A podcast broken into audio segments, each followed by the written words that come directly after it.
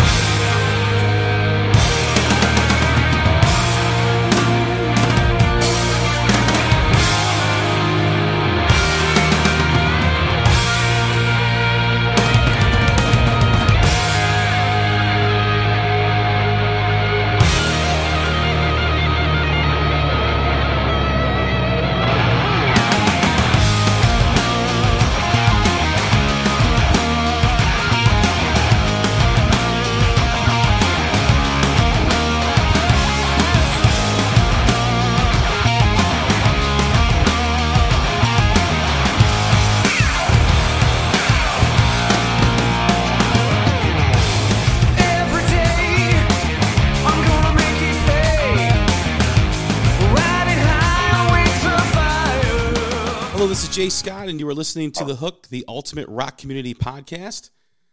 Welcome, everyone. Hope everyone's having a great weekend. Saturday, we are going to be having Carl Spackler from the band La Chinga from Vancouver, Canada. How you doing, Carl? I'm doing great, man. Awesome, awesome. Welcome aboard to the inaugural New Artist Spotlight, where we will be covering Yeah. new artists, new bands, unsigned bands, bands on small labels, bands trying to get exposed. I'm a huge fan of new music. I'm a huge fan of La Chinga. I caught your video um, probably about, I don't know, like six, seven months ago. I was fooling around on YouTube, listening to some new music, and you guys were recommended in the slot after one song that was playing by a band called 1000 Mods out in Greece. And I just let it play, and I'm like, wow, who are these guys? Dived into your catalog and was really, really impressed. Oh, that's awesome. Thanks so much, Jay. Well, as we do with every episode, our first question to our guests, the first time they appear, is the essence of the show. Like every rock song has a hook that sucks you in, every rock fan has a moment, whether it was a song, an album, a band, or performance that hooked them, that sucked them into rock and roll. What was that moment for you, Carl? Um, you know, when I was really little, um, it's kind of a long-winded story, but uh, I was probably in about grade four, and my parents took us skiing, and I'd had like the Star Wars soundtrack, and I was vaguely aware of disco and shit like that, and um, maybe even younger than that, maybe it was like grade but we my we didn't have a lot of money, so we would go to this this kind of crappy ski hill. You know, it was cheap. Uh, we were growing up on the prairies, and down in the basement, all the folks who brought bag lunches would eat their lunches because you know we would make sandwiches. We couldn't afford to eat in the fucking cafeteria up there, even though I wanted to.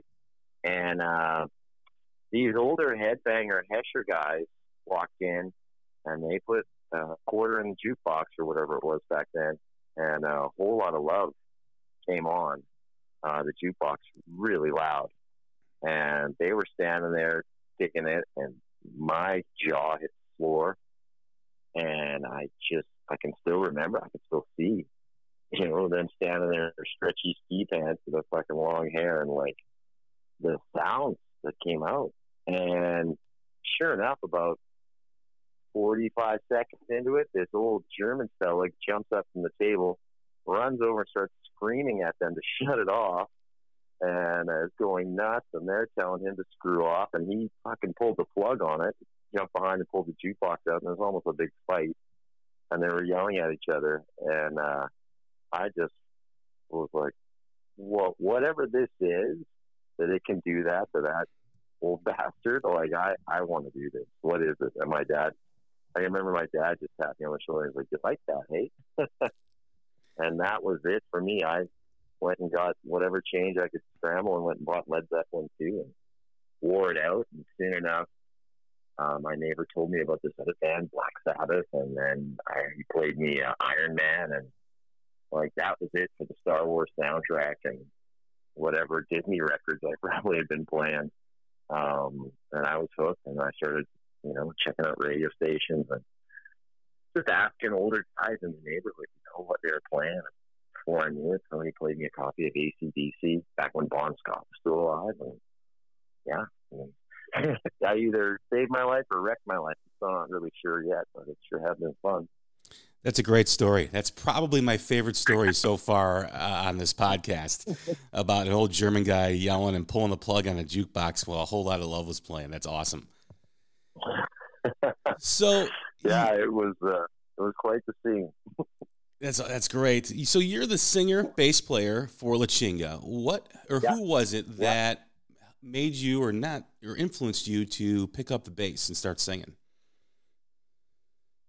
Um, you know, I, Geddy Lee, really, in in the in the I loved early Rush, seventies Rush, uh, the eighties mullet years.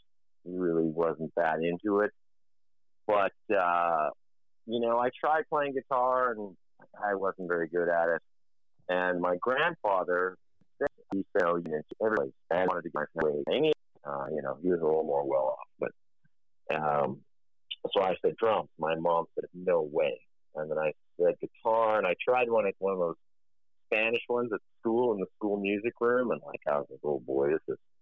I couldn't make a chord to save my life, and uh, these guys were starting the band, and nobody wanted to play the bass, and I saw a bass, was like, four strings, probably handle that, and uh, that was it. I just wanted to get in there and play, and then for a lot of years, I didn't.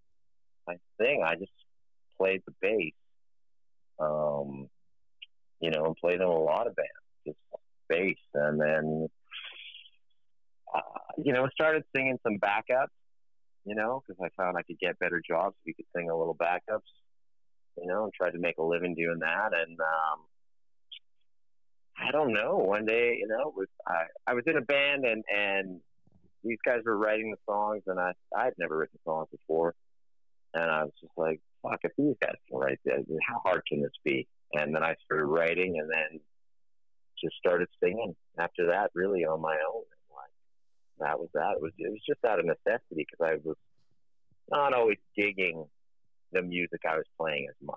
You know, was I was I would have all these ideas about you know rocking. Usually, involved rocking a lot harder than than what we were doing, and I didn't want to you know, I didn't want to play death metal or anything like that, but at the same time, I didn't want to play pop music and, um, you know, the stuff that I loved, ZZ Top, Van Halen, all stuff, you know, all all the great classics. I was like, well, let's try and write stuff in that vein because that's what you listen to, that's what you dig, and you know, here we are. So, was there an artist that influenced you to write music and want to play live? I mean, we we talked about the Zeppelin moment where it hooked you on rock and roll. We talked about Geddy Lee and Rush. Yeah. Well, that you know, those guys for sure seem like they lived on Mount Olympus, and I I bet they do. Like, um, you know, I'm not. It it was really there was a there was a there was a punk hardcore scene in in the town I grew up in, and that was I you know would go see these bands and like I was like okay I, I can for sure do this and it's exciting and it's fast and especially when it kind of moved into the crossover stuff. Um, but Geddy Lee's vocals I always liked. Robert Plant's vocals I always liked. Um, so there wasn't any one person in particular. I knew when we started La Chinga that most of my favorite records, um, there was a riff and there was some banshee wailing, you know, and there's not there's not a lot of that going on these days. Like the guy from Rival Sons has obviously amazing pipes, um, but you know when we first started out, and we've been going for a while now. Um, yeah, there wasn't a lot of there's death metal screaming, and then there's kind of the stoner rock sort of talking vocal. But you know that that you know my favorite singer is Paul Rodgers, Robert Plant, you know, Bon Scott for sure, and and they screech, they wail, you know, they do it really fucking well. Um, but it's that you know that high singing with you know, so there's just something about that that that that that you know, some loud riffing music. It just fucking it, it never ceases to you know make me feel great. so that was where it started, you know, and I think some people were a little shocked at first that that was coming out of my mouth, like that that voice. Like I can remember the guys in the band were like, you know, really, you're gonna really sing like that? Because I don't know, it's a pretty small little town here but no Newlands. You know, like, yeah, I'm gonna fucking belt it, whether I can do it or not. I'm gonna do it, and I definitely feel like I've gotten better at at singing in that style. So, uh, yeah, it was really just just those old records, and and still to this day, like eh, when I'm listening to a new band, that's, there's got to be a good riff, and then I it's got to be good singing. If it's not good singing, you know, who wants to hear it? Know, same same with it. I mean, it's a total package. Drummers too. If you don't have a good drummer, just don't bother. I I learned that the hard way lots of times, but you know. No, I agree 100%. You know, for me, a song's got to have a melody, it's got to have a great singer, it's got to have that kick from the drums, you know, it's got to have everything. Um, you know, for me to really kind of enjoy it and to to grasp onto it. Um, now, you mentioned Bad Company and Paul Rodgers. I just saw them in July here outside of Chicago. And Paul Rodgers, I think, is probably Wow. 71 or 70, and he still sounds absolutely phenomenal. Just sounds great. oh, he's you know the voice, right? He those free records, we we all we love and that company for sure too. Yeah, he lives out here somewhere in White Rock, and uh, he, so he plays here every once in a while. Will I, I think I've gone to see him four or five times, and yeah, it's it's amazing at, at his age how he can still do it. You Yeah, know, I saw. Robert Plant last summer, and uh, well, he he can still do it. You know, it's maybe not a hundred percent of what he could do as a younger man, but he he did a bunch of Zeppelin songs, and it was fucking amazing. You know, and that's you know, keep going, right? If you don't you don't do it, you lose it. And those guys have just kept on rocking. Absolutely. I mean, rock and roll till you die, right? Yeah, for sure. So let's talk about La Chinga. You guys released your debut record in 2013. You released Freewheelin' in 2016. Beyond the Sky were Yep. pretty much a year ago this month or coming up here in September. Um, Yeah. How did you guys form? Where did you, you know, what was the beginnings of La Chinga? How did we form? Yeah.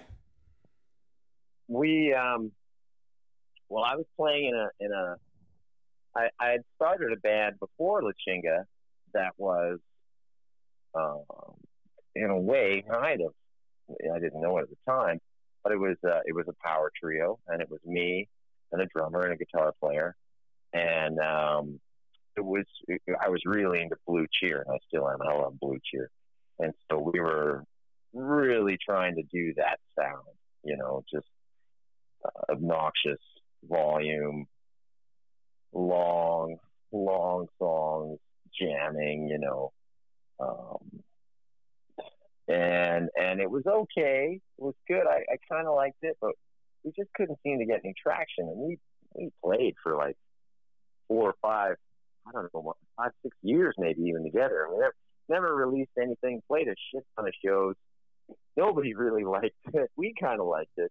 And um, one day the drummer went on tour with another band, and uh, the guitar player quit on me, and I, I didn't blame him. We were kind of just spinning our wheels, and I would get, I was pretty frustrated playing with them, and they, they're great guys, but just, you know, we beat our heads against the wall for a long time, and so that that band fell apart completely, and I had we had a gig booked uh, a festival summer gig out here that was a good payday, and I knew there was going to be a really good crowd at it. And I, I had no band, but I didn't tell the promoter he had hired me. And I was, I had about a month, and I was like, fuck me, I'm not getting. I don't know what I'm gonna do, but I'm getting that fucking paycheck, and that's gonna be a great party. So I called the best drummer that I knew uh, in the city and said, "Look, we'll split this money. I've got some songs. Uh, maybe we'll learn a few covers, but it's gonna be it's gonna be a lot of fun." And I called the best guitar player that I knew, who I jammed with a few times in other projects through the year, and I I played a little bit with the drummer as well. Um, but you know, these those two guys were, and they still are. They're incredible musicians. And so I was like, it was supposed to be a one-off. I was like, look, you guys, we'll just three-way split. You know, a whole bunch of beer. It's gonna be really fun. Blah blah blah. Let's play the show. And and they were in, and we did like just like two or three rehearsals, and uh, walked on stage. Um, and and you know we blew that crowd away. Um, frankly, somewhere there's some video of it actually on the on the interweb, and um, that was it. We even had a different name back then. Uh, we weren't we weren't called La Chinga, um, but we had a song, and we still have a song called La Chinga. And after the show was over, everyone was running up and going, "Oh my God, Carl, your new band's really good. I love your new band, La Chinga." And I say, "Well, that's that's great. That's not what we're called, though. It's not our name." And then if someone comes up, "Man, this La Chinga band's great," and I'd be like, "No, no, you get the name wrong. Thank you." And then it just stuck. And uh, those guys had so much fun. They're still putting up with my bullshit all these years later. So then you played that festival. You, you started writing music with each other, and then 2013 rolls around. You you put out your debut, and you move on Yeah. to Freewheeling in 2016. And how did you guys connect with Small Stone Records out in Michigan? Well, we just just through the internet. That's the the biggest thing. Uh, what was what what is so cool about the internet now, and it, it's killed all the record companies, and uh, probably killed a decent way to make a living for a lot of bands. But you can literally send your song, and if somebody, you know, like like I'm talking to you, like we've we've gone to Europe a few times. It's all because of the internet. It's, it's incredible um, and we just sent the sent some songs to Small Stone, knowing like, like we were big fans of that label. You know, they put out one of my favorite records, uh, the Brought Low, uh, right on time, which is I love that band. probably one of the best. I That that's probably one of the best records of the last twenty years. oh, those guys are and great. that was like I was like, well, oh, I'm such a fan, and I was like, okay, well, let's try and get on the same label as those guys because they're incredible. And Scott, bless his heart, like uh, emailed us back and said, yeah. And, um, the first record we put out on our own, and then the, the last two we put out on Small Stone. So yeah, we've been we've been really blessed. And I, makes me we always talk about the old days, and you'd stick a cassette in an envelope, mail it off to some jughead at some record company somewhere, and never hear again. I'm like, you know, there was it was just so hard to get music out, to get the word out. You know, it, bands did it. I just never had any luck with it, but now with uh, with this, it's it's fantastic. You know, we we sell records out of our garage and we'll mail them to Sweden and Russia, and like it's just, you know, I'll put the stamp on. it. I'm like, I can't believe somebody in these other countries even knows who we are and wants to buy our record. Like, it just still it still gives me a thrill, you know. Absolutely, man. I remember living in a house with a rock band in my early 20s. And they were a local band in Chicago. They were, you know, of the same, you know, influence of like a old Van Halen, ACDC.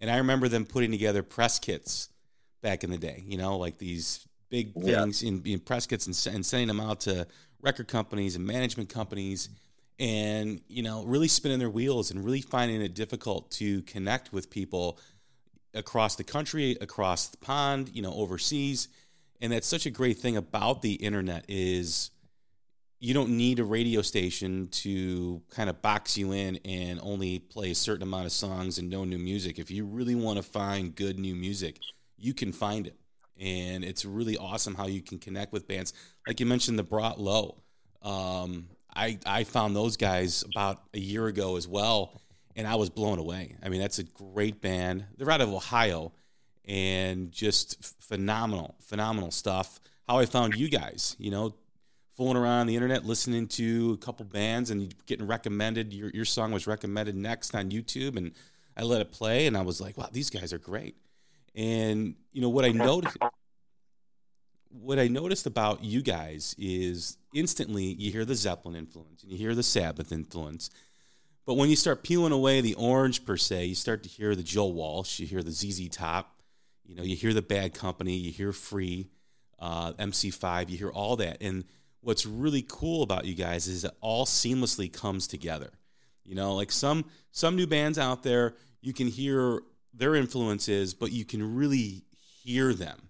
Whereas you can hear your influences, but it's all seamless. It all feels fresh and new, and it doesn't seem like it's been rehashed and recycled from something else.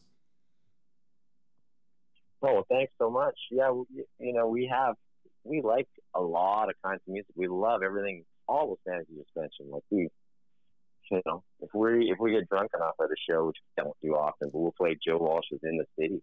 That's my favorite song of all time. Like, yeah, we just we'll just break it out like all of a sudden, and everyone in the room just smiles. You know, everybody raises a glass, and it's just like, isn't this fucking cool? How cool is this song here?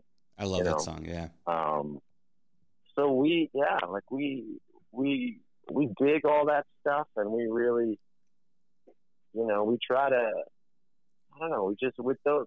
For me, playing with those two guys, I can bring in just a really basic riff, and they're just the sparks just start to fly, and they're off and running, and and uh, you know, quite often they'll take it somewhere else, which is which is great. You know, it's a real, it's so fun writing with those guys. We're actually going into uh, uh, write our next record in the next couple months. We've been messing around with ideas and stuff, and uh, I, I was, we were just talking last night. I'm like, this is this is one of my most favorite parts. Is like getting to actually, you know, get in there and just like let go and just like, you know, uh, for me, I I love songwriting. I love writing riffs. I love jamming and and um, you know we're really precious about it. We'll write a lot of songs.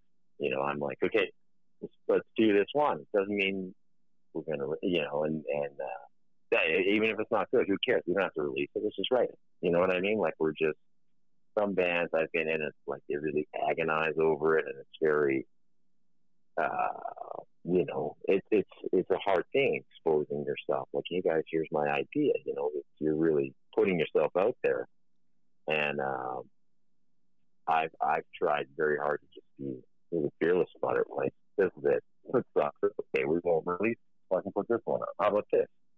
You know, and just like I throw as much shit at the wall as I can and see what sticks. You know, pardon the cliche, but like, um, writing writing with those guys is um, it's just a it's so much fun. We have a lot of fun. A lot of times, if I can make them laugh, you know, with uh, like we had a song on our last record called Killer Wizard, um, which is just a boneheaded kind of grand funk railroad rip off or something, and and I brought it in, and they were laughing, and they were like, "You're not serious, are you?" They're like, "This is so stupid, this riff," and I was like, "You guys," are, I'm like, "I love it. Let's do it. Let's do it." And now, you know, it's, it's like one of our drummers. It's one of his favorite songs to play. But first, he was like, "You can't be serious." and so, you know, we we have we have a lot of influences, and we really try to, you know, they're they're channeled, they're in there, but um, there's so many. We, you know, like if you could see my living room, it's full of records, and um, you know, for sure, we'll I'll listen to a mountain record, and I'm like, "Ooh, that's what a neat idea. We should, we got to do something like that," you know, and then and it'll it'll be in there, but it'll come out so mutated by the time it goes through those two guys' hands, and I won't tell them. I'll, you know, I'll be like, "Hey, how about something like this?" And it's by the time it comes out, it's it doesn't sound like mountain anymore. It sounds like whatever. You know, it sounds like us, and I, it's uh, it's just a blast. I love. I'll write a song, you know, and sometimes I'll think, oh, it's pretty close to that one, and then we'll play it, and then they'll be like, "Wow, it sounds like this other band." I'm like, "Really? No, it's okay, wow." And then you know we'll debate. You know, does it does it sound too much like something else? And in the end, we're like, "Yeah, it sounds like us. It's good." A couple times while listening to you guys, you can hear elements of old Van Halen with the arrangement and you know the presentation of the music. It's really kind of cool because you're listening to your music and you hear, like I said, you, you you hear the influences I mentioned before, and then all of a sudden, like out of nowhere, this part of a song, you know, intro or whatever, like the song "Hell on Wheels," for instance, off of the last record. The beginning is a total Van Halen esque beginning, and it's so cool how it kind of Oh, yeah, you know, pu- yeah, and it punches through, and then all of a sudden you hear like the Zeppelin and the Joe Walsh and the ZZ Top, and it's like this is awesome. Like this is this is so great. Um, I, I love how you guys do that. It's it's just a really really cool part of a really cool element of your band. How you can hear you, it's like it's so seamless how the influences you guys play just come right at you, and it, it comes out of nowhere. Yeah, you know, like that was that was just we were that, that song was really written and recorded like live and and um, you know right in the studio. Like, hey, we have some studio time. Like, okay, I've got this riff. Okay, okay, and like, you know, the guitar player and I are we fucking love Van Halen. Like we we talk about Van Halen all the time. We read the books. You know, we're like that's that's one of our favorite bands. Um, just just always, if we're in the car, if we're, if we're driving to a gig, we're either playing Van Halen or UFO generally, Awesome. and uh, you know, and that was like, yeah, yeah, okay, let's do this, and and it was done. You know, we didn't think that was even going on the record. We just had like an hour left in the studio, and it was like, well, we're paying for this hour. Let's cut this. And with that, we didn't even talk about it. It was like, yeah, let's go like this, you know. And uh, that's that's we just have fun, you know. Um, it's not to say we're not. Sometimes it's it's serious. There's there can be songs that have serious moments in them, and sometimes it's having a blast, you know. And that's that's what I love about my favorite bands is it's the universal. They're not. They've got light and dark, you know. And I, I I think sometimes that's lost now. I hope it's not. I'm always looking for cool new bands, but sometimes you find it's like, well, they just sort of have this one flavor. They don't, you know, it's it's cool. By the time you get to the record, I'm like, uh, the whole record, like, yeah, sort of one thing, you know, where Zeppelin, Van Halen, you know, all all the greats. You know, this song's a lot of fun. This song's a little more serious. This is this is a party song. This is a song, you know, whatever. Grab your gal and dance. One's going to make you bang your head. You know, this one might make you think. This one makes you want to drink a beer. Like, you know, just like life. It's the universal. I you know? agree. So we, yeah, like sometimes people, you know, the real serious metalhead, I think sometimes don't always dig if we smile on stage, for instance, or whatever. But like, fuck them. We're we're having fun, you know. And uh, you know, if you want to have fun, if you want to rock out, we're the band. Exactly. I mean, you mentioned some of the bands, you know, that you were influenced by. You know, you talk about the light and the dark. You mentioned Led Zeppelin. You know, they can write a record or write an a song like Boogie with Stu or, or, or record that, and then they can, you know, on the same record, you know, play a song or record a song called Kashmir. Um, you know, Yeah, and, and, oh, and totally. yeah, and, and ACDC. I mean, you know, ACDC is always, you know, labeled as a party band, and and for the most part they are. But if you you know, listen to songs like Ride On and, you know, Highway to Hell, you know, and then you've got songs like Big Balls and, and, and all that. So there's some tongue in cheekness with the, with the music. And that's a really cool way to write music and a really cool way to present your music too, as well. I mean, it, it kind of, it's universal for Oh. everybody.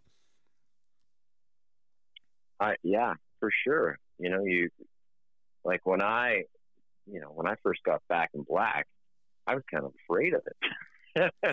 like it was, you know, I knew it was the new singer, and the packaging scared the shit out of me. Like the, it was just all black, and uh, I was at my grandparents' house, I bought it at the drugstore down the street, and I smuggled it into the house.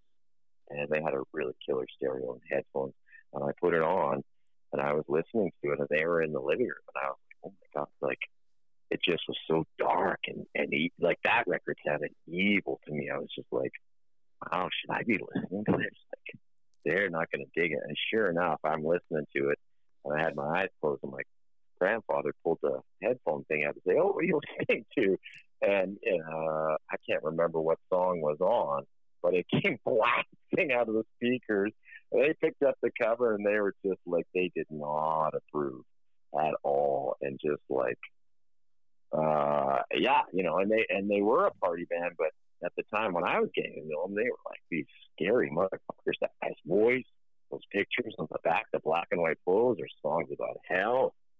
Like, and let me put my love into you. like, Yeah, yeah.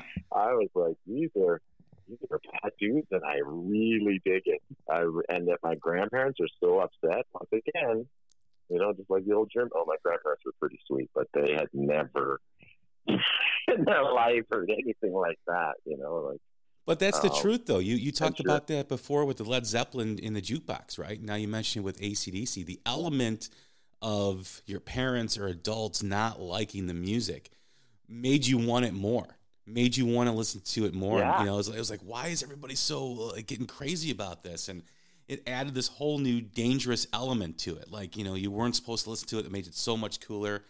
Um, I agree with you. That was the whole part of it back then. Uh, the, the, the, oh, it was so thrilling. Yes, yes, and I, you know, I have a similar story too. When I first heard Van Halen, I was seven years old, and it was 80, 1982, and my brother had borrowed Van Halen one from a friend of his, and he was at school, and I don't know if I had a half day or whatever, but I was home with my mom, and I went in and took the record out of his room because my mom was cleaning the kitchen or something like that, and I took off her Barry Manilow record off the turntable and put Van Halen put Van Halen one in, put the jack in for the headphones, put the big huge headphones on, and heard "Running with the Devil" for the first time, and I was mesmerized. I was like, "Man, this is badass! Like this is."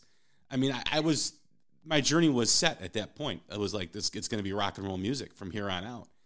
Um, and then I heard, you know, you really got me in the breakdown. You know, where they're doing something in the record, you know, the sexual overtones of the of the of the breakdown of you really got me and and and all that and I was hooked. I mean that was it, you know. I mean um you know that and, and, and hearing running with the devil being raised in a Catholic family and going to Catholic school and hearing that I knew I was not supposed to listen to it. I knew it was not, you know, going to Oh, be yeah. accepted. So it made it so much more cooler. Oh, for sure. It was like, you know, I remember I had some friends that went to a Catholic school uh, down the street, and they had someone come to their school and gave a talk to the whole school about the Satanic album. And sure enough, this one guy went home and took all his records, and he came out of his house and had all his records. He's like, "I'm getting rid of these," and we all went home. We're like, "Well, thanks, man." I'm like, He's like, "This is the devil's music." They're like, "Don't mind if I do."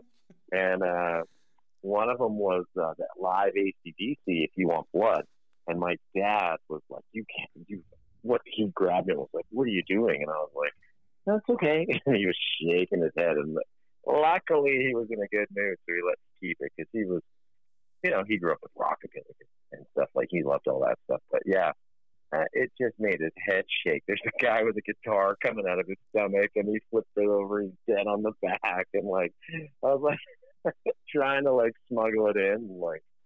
Uh, and he knew he was like, oh, the, the kid down the street, his parents are making him give away the records. He wants to, and you're taking them. I'm like, well, he's like, all right. I can, then thanks, Dad. I remember almost getting kicked out of Catholic school. My parents had to come to the school because a teacher found this Krokus record in my in my desk, and the the, the cover of the album had a, a woman dancing or whatever, and her skirt was like she was twirling her skirt like went up, and you could see like the bottom part of her underwear. And I remember my fourth grade teacher saw this, and she thought I was like Satan, you know, himself, and I was going to go to hell for having this record. And my parents had to come And she down. was right. she was right, you know. But I mean, we talk about you know how it was back then. What what still blows my mind is when Ozzy Osbourne was around in the early 80s, mid 80s. I mean, he was, you know, people thought he was Satan himself. And I remember having to smuggle in Bark at the Moon or Blizzard of Ozz, Ultimate Sin, all those records. And now he's like a pop culture icon, which just makes me shake my head. Like, yeah, I, I tell my son, I'm like, you had no idea what I had to go through to listen to Ozzy Osbourne. It was like covert ops getting that record into my house. You know, it was it Oh, was yeah. incredible. no, we we would, you know, I would be listening to stuff, and then when my dad came home, I I had to turn it off, like, or that was, you know, and I would listen to it really loud, but it was like the secret, the se- you know, it was like having a porno mag or something. Right, yeah. Back then. It was a little bit, you know, I had, I had uh, uh, the Iron Maiden album Killers, you know, and that cover like that, I that snuck into the house. They, I think, never saw. I had that one, a freaking monster chopping a guy with an axe and stuff. Like, um, when I was older, one time too, and I got into like punk rock records too. My parents heard, you know, some of those records, and they were like, "Do you need to talk to someone, son?" Like I was like nineteen, do you want to like, you know, if you ever need to talk? And I was like, "I'm, I'm fine. It's, it's I, I'm okay. I just, it's loud, aggressive music. Don't worry, I'm okay. I'm not going to kill the cat or anything. I don't think, but uh, sleep with one eye open. That's great. I even recognize that in the covers of your records. If you look at your album covers, they are a throwback to that time where the album covers were iconic in terms of the imagery, in terms of the artwork. I remember going to record stores as a kid and just thumbing through records for hours, admiring the artwork, looking at it, even buying records based on that. And that's something that's really Yeah, cool. oh, 'cause- yeah, because a lot of new stuff, a lot of new albums, a lot of new bands don't have that element anymore. Um, you know, the iconic logo, the the artwork on the albums. It's really cool how you guys have done that. Oh, thanks so much. We, um, yeah, it, that's in some ways that's kind of the hardest part. Uh, like we're, I've already been, you know, thinking, okay, what's, what's the next one? And we, we've been fortunate to work with three different great artists who have, you know, we, we've, we kind of come up with the ideas and we tell them, and we've been, we've been, uh, really lucky, uh, to get to work with these great artists and, uh, we're we're hoping our our next one has some I don't know what it's going to be called or even on it, but it's definitely that's it's uh that's definitely one of the trickier parts. Is like okay, well, let's how are we going to do this? You know. Well, that's my next question. So, what is the future for La Chinga? You mentioned you guys starting a new record here in the next couple months. Um, you know, Beyond the Sky came out September of last year. From some September of last year to now, you know, where has La Chinga gone? You know, like if you if you if you look back over the next or the last 365 days, and then versus the next 365 days, what's going on with La Chinga? Um, well, the last year we we played a ton of gigs. We um, we went down and played in Texas at the South by Southwest Festival. We played played the hell out of our neck of the woods around here. Uh, you know, we'll play we'll play anywhere. Uh, we finally, you know, got our American paperwork. I'm not sure if uh, if, yeah, you Americans know, but it is really fucking hard to cross the line as a rock and roll band. Um, it is a ton of paperwork, and um, we have a pass now where we come down for a year. So uh, we're our goal is to come to the states as much as we can. You know, we don't really make a ton of money doing this, so it's tricky for us to go for extended periods of time. But uh, we will if somebody wants us and we can make it happen we're we're coming. We're going down to california to play um, in october and we're going to go back to europe in january. Um, and somewhere in there during all of this we're really really going to try and get this new record recorded. Um, hopefully this fall we're going to have it have it you know it's a funny thing, you know. Sometimes recording can go really fast, and and other times it's a little longer. So you don't really, you know, you don't know what you're getting into, so you get into it with, with that stuff. Um, for us, um, uh, so yeah, it's, it's getting record number four, and we'd like to we'd like to get it out sooner than later, but it just depends how it goes, you know. Um, but yeah, we're not we're not stopping. We uh, we love doing it. We you know we played last night, and uh, even though it was a concrete bunker of a place where I could not believe Jesus, it, it was so loud. Um, but we had a ton of fun, and the people who came out I had a ton of fun. My my ears are ringing, and um, yeah, we want to do it again. We'll uh, somebody wants to have us come and play, just let us know. We'll try and find a way. We'd love to come to Chicago. Um, yeah, so So what? yeah, that's You- about it. Just you know, being in different places. You mentioned Europe. You mentioned, you know, obviously you're from Canada, and you mentioned playing some some places here in the states. What are the differences with the music scene, quote unquote? I mean, how are how are how is each Sorry, place different?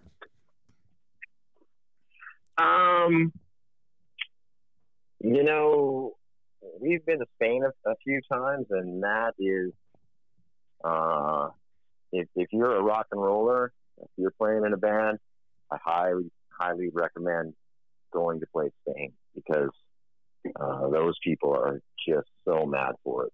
Um, they they get into it like no other place I've ever played.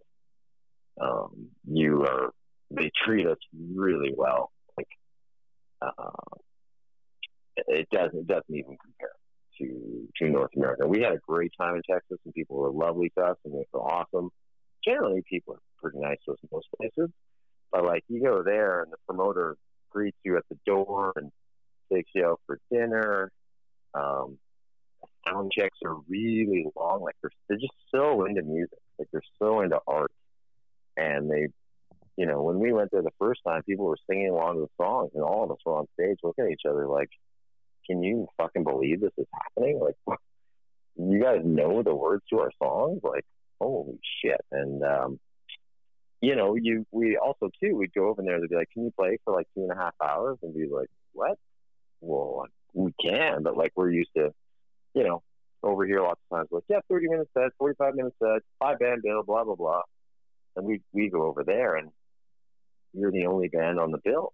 And people come, watch you play. When you're done playing, two hours, two hours, and then three hours later, they buy a bunch of merch, you sign some autographs, and and then they leave. It's just it's just so different. Um, it's awesome. It's um, you know, more than the like when we play, sometimes you'll play here, and it's like, okay, so you guys are on ten fifteen to, you know, ten forty five. Uh, if you go overtime, we're turning the PA off. There's no beer. Get your shit and get the fuck out. you know, it's more of a meat grinder sometimes in other places, and um, over there, it's, it's lovely. But uh, God, we, you know, I love going to America. Um, I, I love playing the states. So yeah, for us, I don't know. Every, everywhere is a little different. It, it we enjoy playing for people we don't know, you know, because then you're getting like a really true reaction, like you know, a room full of strangers. That I love doing that. Like, you know, we get all we we get all hyped up before the show, anyways, and like, okay, let's go out there, let's fucking do this. Let's go, let's go out there, and let's fucking blow the doors off this goddamn place. Here we go. You know, it's kind of like our little huddle, and the drummer's always like, "Shut up! This isn't a football team." I'm like, "Let's fucking go!" And we run out on stage and and uh, just have a blast. And hopefully, generally, people seem to get into it. You know, we we rock out, and they rock out, and that exchange of energy wherever we are is, you know, another one of the things we live for. I love when that energy, you know, comes out like that. I, I, go to a lot of shows, go to a lot of concerts, either in Chicago, the surrounding area. I go, I go up to Milwaukee uh, a bit too. Sometimes I take my son; he's 14, and we went up to Milwaukee to go see the Raconteurs, and they came out. Jack White came out, fired up. The energy from the stage and in the crowd was like the first six songs was just, you know, zero to sixty in two seconds And at the end of the show, I'm walking out. I look at my son. I go, "That's how it's done." He's like, "What do you mean?" I go, "I go, that's that's old school. Like when you when you when I saw a show when I was a kid, the band came on and they held you. You know, the energy just held you for however long it was, but it was like a big punch when they came out, and that's how it was with the Raconteurs. And I, you know, I've seen a lot of newer bands too, and they're good and they and they're really good live, but there's that there's never that moment I've seen yet. Well, I've saw Rival Sons. I, have seen them, and they were, and they, Yeah. and they had that moment where it just they they go right up the mountain, and it's just and it just stays there the whole time. Um, and Yeah. yeah, it's it's a beautiful thing when that happens. It's just like the synergy that's just you know you can't even describe. Oh yeah, and you know memories you'll have for life. Right, You know, right. that's you know you just you get bonded to bands for forever. You know, like uh, I saw I saw Van Halen once with, with David Lee Roth, and uh, way back when the 1984 tour, and uh, you know forever. I'm always going to love that record. I'm always like I'm always going to hear that record and smile. You know, just I can still picture that show. Yeah, he went on on stage and like was like, "Hey, Calgary, how's it going?" You know, and, he, and uh, what did he say? You make Texas look like Pakistan, man. the whole place erupted in laughter and uh, you know, just what a showman, what an energy. yeah, absolutely. Um, you know, it's you just stuff like that you remember forever. I, I, I feel you, man. Ab- I, I totally agree. You know, some of the greatest memories were, you know, from my childhood or, you know, my early 20s or whatever are from a show and then connecting. And then when, once you hear a show and you hear it played live, the song never sounds the same after that. Um, it- Yeah. it, it opens up a whole new Yeah. door of that wasn't there before you heard it live. So for you oh, guys, totally. yeah. So for you guys, new, you know, you know, start working on the new record. Um, you got some, you know, tour dates coming up. How does the recording process for you guys go? You touched on a little bit where you just play a song that you've been, you know, you have an idea for and see where it goes. Do does each guy bring a, a, an, an idea in, or is it all just collective with all three of you guys? Once you guys get in the studio, do you do stuff before? How does that work? Um, well, I, I, I'll bring in an idea, and usually to the rehearsal room. Um, we got a great little jam room um, that we go to on the weekends, and um, and you know, I'll, I'll play a little bit, and then the guys will will tinker around a little bit, but we don't we we don't want to overplay it. I don't know. We've always it, what what we've always done um, is kind of go into the studio with, you know, it's just sort of a it's an idea. It's not totally fleshed out, um, and try to cap- really capture something, you know, being born, so to speak. Um, they're not. They're not. We haven't been playing them and playing them and playing them. It's like okay, and and that's just how it's worked out. You know, maybe this one will maybe this one will be different, but so far every record is like, okay, we're in the studio. Uh, what do you got? Oh, remember we kind of tinkered with this. Okay, yeah, yeah, yeah, okay, and then we'll okay, let's just take 15 minutes here and like, okay, well, what if we did this? What if we did that? Um, sure, okay, turn the machine on. Here we go. Let's try it. You know, we we two or three takes, and if we like it and we keep it and and but we don't you know we don't I, i've read that like bob rock plays songs gets the band to play the song like 50 times or something like that and and i i i think i might have uh, adhd i don't think i could play a song 50 times in a row uh you know i just we i like to have the sparks flying uh right there it's like okay this is how it goes i think you know what about this okay oh you know it needs a bridge or is that a bridge or whatever, and we just we just make it right there. Um, and we've done that for pretty much every single record. I don't think I don't think we've come in with any fully formed songs, just sort of half baked. and it, it keeps it fresh, and it it feels really exciting, you know, to be uh, flying by the seat of your pants. Like you, you know, there's times we're looking at each other and our eyes are bugging out of our heads because we know the tape's rolling and we're doing this part and I don't really know how it's going to end and I I'm actually not even sure where we are in the song right now because it's being written while we're playing it. And then um yeah it's just it's, it's just exciting. And it doesn't always work out but you know who cares? It's like I, I'm like well let's write another one here's another riff here we go you know I'm I really try to be you know like I talked about before just as brave as possible and like you can laugh at this idea or you can think it's stupid. I don't care. Let's try it because you might not be right. I might not be right. You know, a lot of a lot of great songs bands bands wrote them, and people in the band are like, I don't. This one's not so good. And then they hear them back later, and they're like, Wow, hey, you know what? That is pretty cool. You know, you don't. It's it's hard sometimes. You're you're, in the moment. You have zero perspective. I always say, you know what? If if somebody likes something about this, let's give it a try. Because at the end of the day, it really sucks. Just delete it.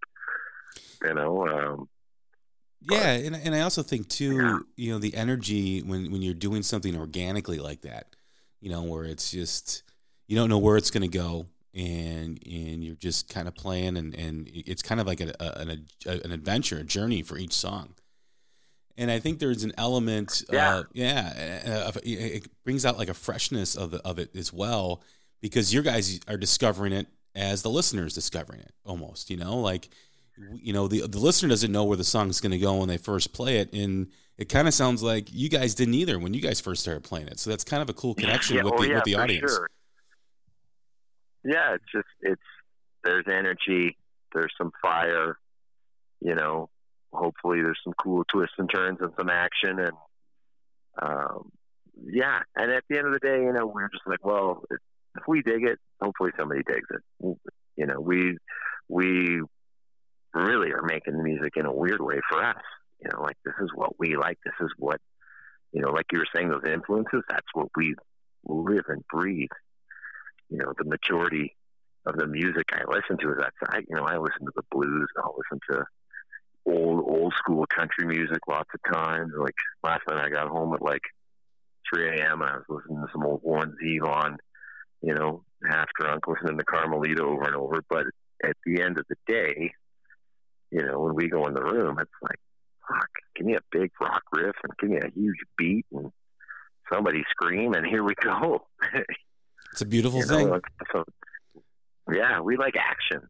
You know, like when we when we play, you know, we if there's you know, there's energy, there's there's action. It's exciting. I think, anyways. You know, when I go see a band, that's kind of what I'm looking for too. I, If you, you know, uh, like make me care. You you put out some energy. You know, don't be so cool. You just stand there and like I don't know. Maybe some people can probably do that. I can't. you know, just stand there and play your guitar and like, yeah, that's okay. I, you know, I want to sell that sizzle. And when I hear those, when I hear my favorite rock songs, like I'm either dancing or, you know, banging my head or whatever. You know, it's I always I always laugh. You know, you know, the the music people dance to today. It's like, yeah, yeah, you know, and I'll put on like to me like Motorhead that Motorhead song Bomber. Uh, that's a total to me. uh, If you want, if I want to cut a rug, I'll put that song on. It makes me want to fucking dance around the living room, you know, or like a lot of that. Those records are, you know, you want to dance, you want to, you want to groove, you want to rock out. Uh, you know, they're they're they're hard driving, but at the same time they swing. They're funky yep you know, and that's that's another element that that I think that we have that that uh, you know the last producer we worked with, he was like, "You guys are really groovy." Do you know that? and we're like, "Yeah, you know, we we're we're trying to trying to get the girls to dance, do the guys to rock out. Hopefully, your your old lady wants to shake her ass too." I, I mean, I agree with you, man. I mean, you know, it used to be where you know the song can swing. You know, like when you talk about the song "Bomber," right? You hear that, you hear that drum kick, you hear the guitar, you hear Lemmy's vocals in that, and that song can really, it makes you tap your foot. You know, I mean, it's just, it is what it is. It's Motorhead. It's just in your face rock and roll, and it's about having a good time and jumping up and down and and all about the energy. When- Yeah.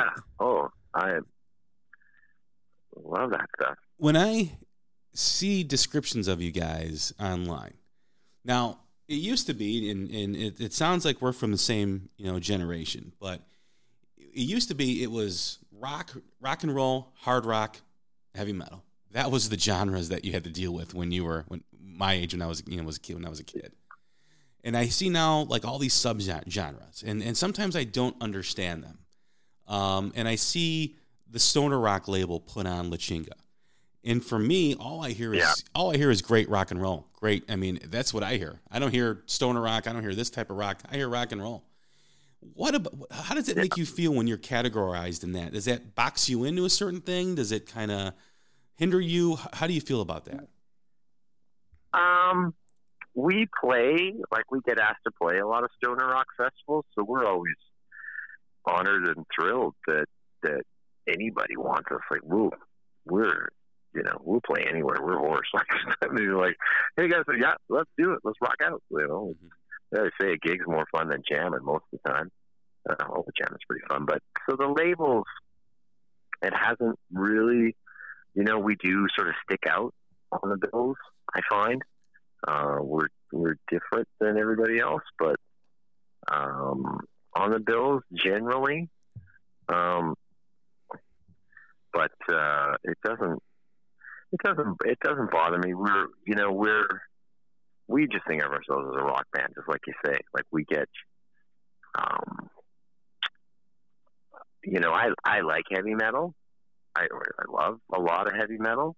I don't love the really extreme stuff. Like there's, I think it's just a generation gap. As soon as the death metal stuff started, I'm just like, I just don't know what's going on. Why is the guy screaming Yeah. at us like that? I ta- I tapped out too. You know, I so- yeah. and yeah, like it's and it's, like, I think it's the, and the younger guys that that I hang out with, they love that stuff, and, and they totally get it. Like, like if, if that stuff comes on, I'm like, whoa, whoa, whoa!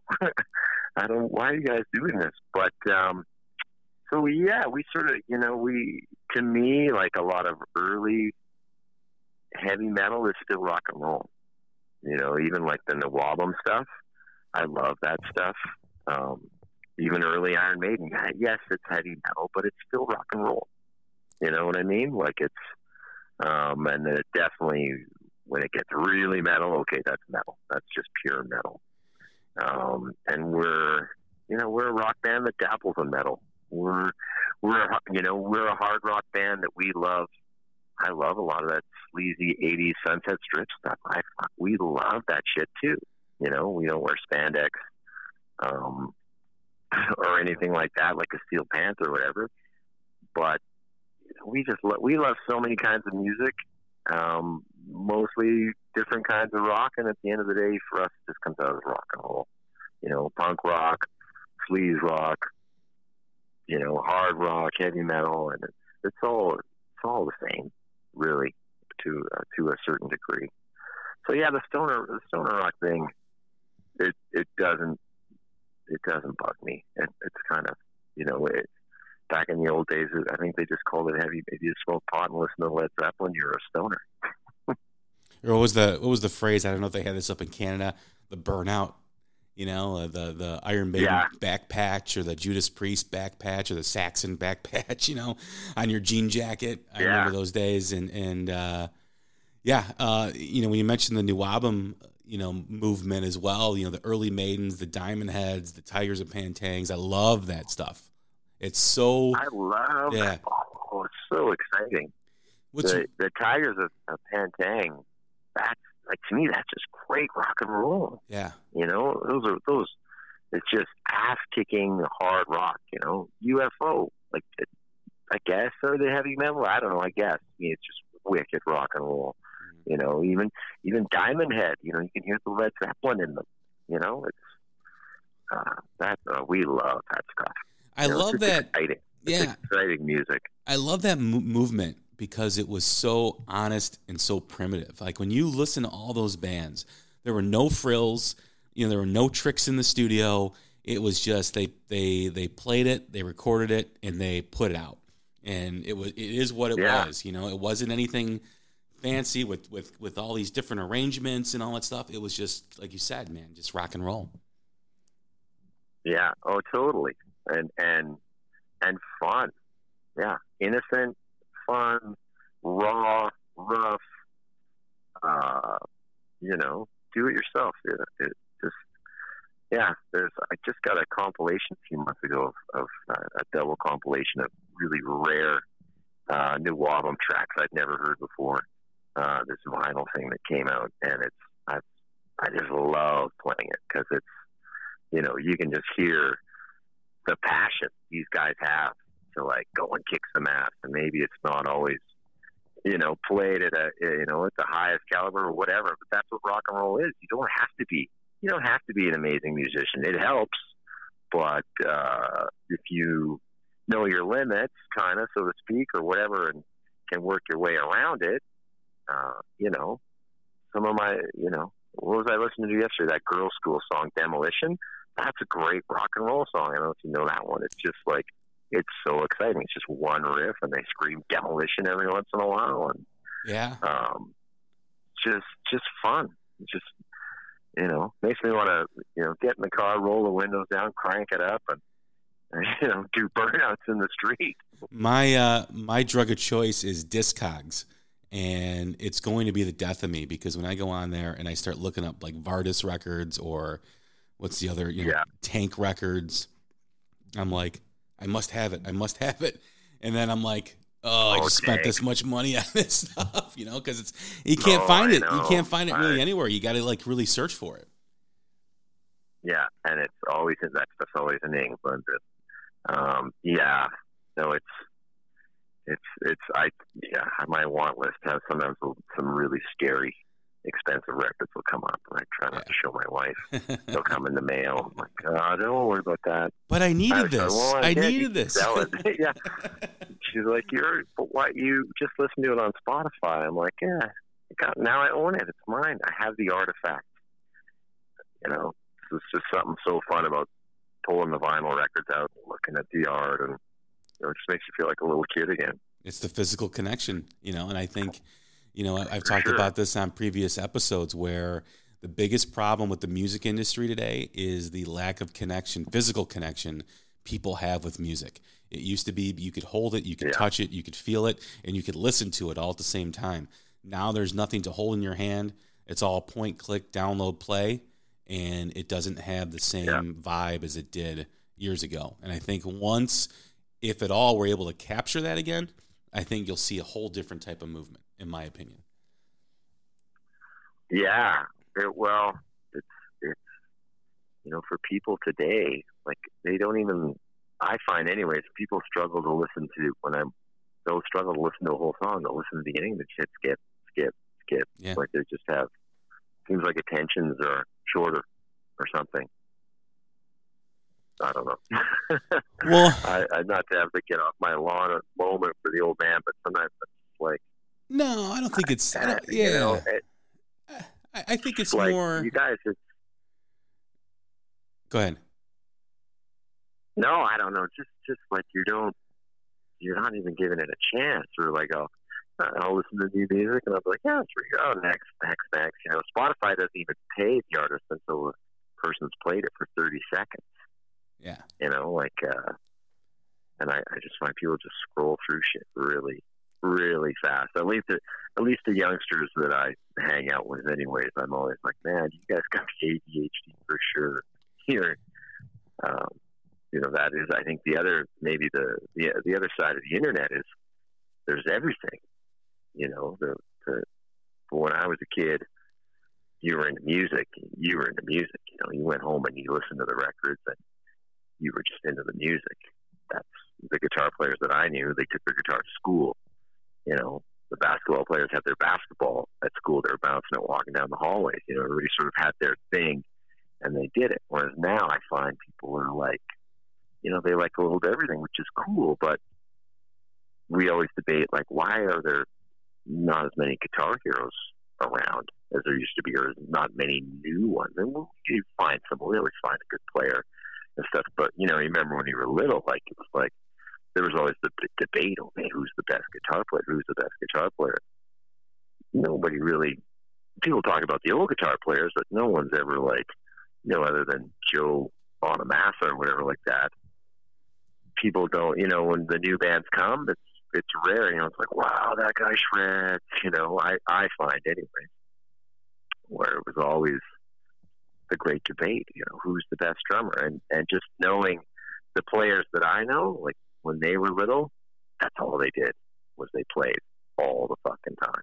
They, you know, our drummer played the drums all the time. The guitar player, he played the guitar. That's all he did. He was just didn't play basketball, didn't do this, didn't do that. that that's what he did. And there wasn't, you know, the internet. There wasn't a million things. There wasn't, uh you know, video games were okay. And now it's like everything is kind of, you can do everything. And maybe you don't have as many people doing one thing really well, to me, anyway. That's my theory for why there's not as many guitar heroes. Well, I think it is slowly changing. I think rock music is on the cusp of a resurgence. I think a band like La Chinga is going to be there. I think you got you guys are going to help lead the charge. I think if you look over the last two three years, there's a there's a there's a bubble of of new bands and newer music that's just underneath the surface. And I think there's a couple new bands that have been really successful, and I think that's going to be good for everybody in the long run. You know, I think you know when you talk about the Greta Van Fleets and the Struts, whether you like them or not, they're good for the whole. Yeah. They're, they're they're good for the whole brand of music of rock music, and you know, Oh, it- 100%. yeah, and I think uh, it's coming. I think it's coming back.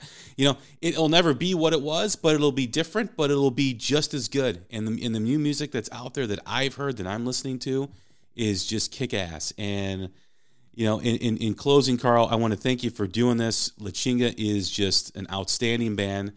Um, for all my listeners out there, all my Twitter followers, check this band out. They are kick ass. If you like the Zeppelin, if you like the Sabbath, ZZ Top, those types of influences, like we talked about earlier before, you're going to like this band. So, any final thoughts, Carl? Thanks so much, Jay. I just want to say thanks uh, so much for doing this. We're uh, honored and, and thrilled to be on your podcast. And uh, yeah, hopefully one of these days we get to Chicago. We'd love to come and play. And uh, yeah, keep on keep on rocking, man. I do appreciate it, and I do hope you do come to Chicago because I'd love to see you guys play. That's definitely uh, it's definitely on our list, man. We'll uh, we'll we'll make it happen for sure. Awesome. Awesome. Well, hey, once again, this is The Hook, the Ultimate Rock Community Podcast. I'm Jay Scott. Everyone have a great day out there, and we'll talk again soon. Take care.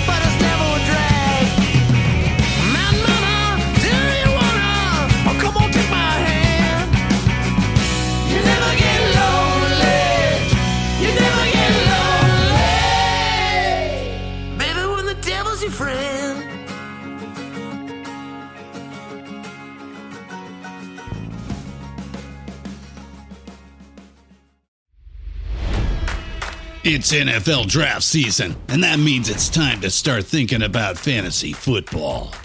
FantasyPoints.com features industry leading experts and prognosticators using proprietary hand charted data to help you score more fantasy points. FantasyPoints.com is the place to go for whatever kind of fantasy football you play. Whether you play fantasy football, daily fantasy sports, or do a little bit of everything, Fantasy Points has the meticulously researched content to guide you to victory.